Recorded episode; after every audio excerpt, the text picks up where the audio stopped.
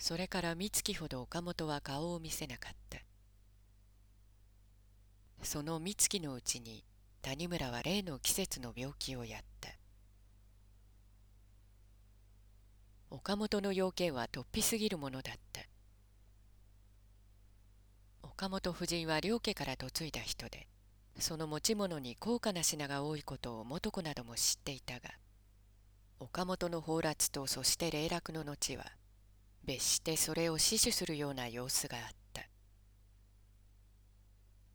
岡本はその品物からダイヤの指輪や真珠のなんとか七八点を持ち出してこれを大木という男に1万5千円で売った。藤井はこれに気づいたが売ったことを信用せず新しい女にやったと思い込んでいる。そして女のもとへねじ込む剣幕であるがあいにく今度の女というのが人妻で女の夫に知れただけでも単なる地上で収まらぬ意味があるのだというのである。そこで品物を大木から買い戻してもらえまいかというのだが岡本には金がないので一時立て替えてほしい。自分の有り金はこれだけだからこれに不足の分を足してと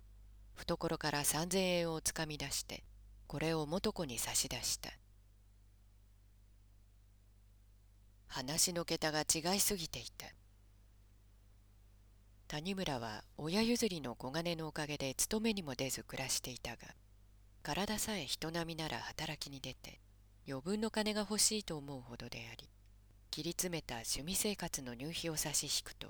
余分の贅沢はできなかった。谷村が人の頼みに応じ得る金額は微々たるもので岡本がそれを知らないはずはなかった。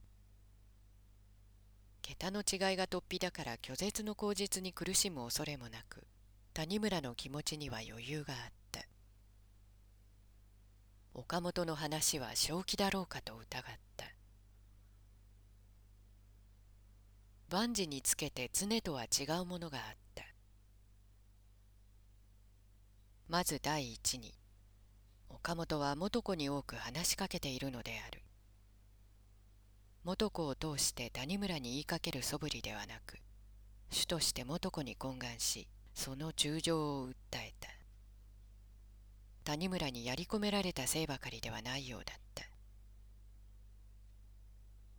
岡本の話の中に濁りがあった。岡本の話も態度も何か秘密の作為の上に組み立てられた一偽物のような感じがした。それにしても岡本が主として元子に話しかけているというのは谷村に皮肉な興を与えた。谷村は元子の言葉を忘れたことがなかった。元子はなぜカエルの代弁をしなければならなかったのか。そして元子自身はカエルの突飛な愛玩にどういう態度を示すだろうかと谷村は興に駆られた。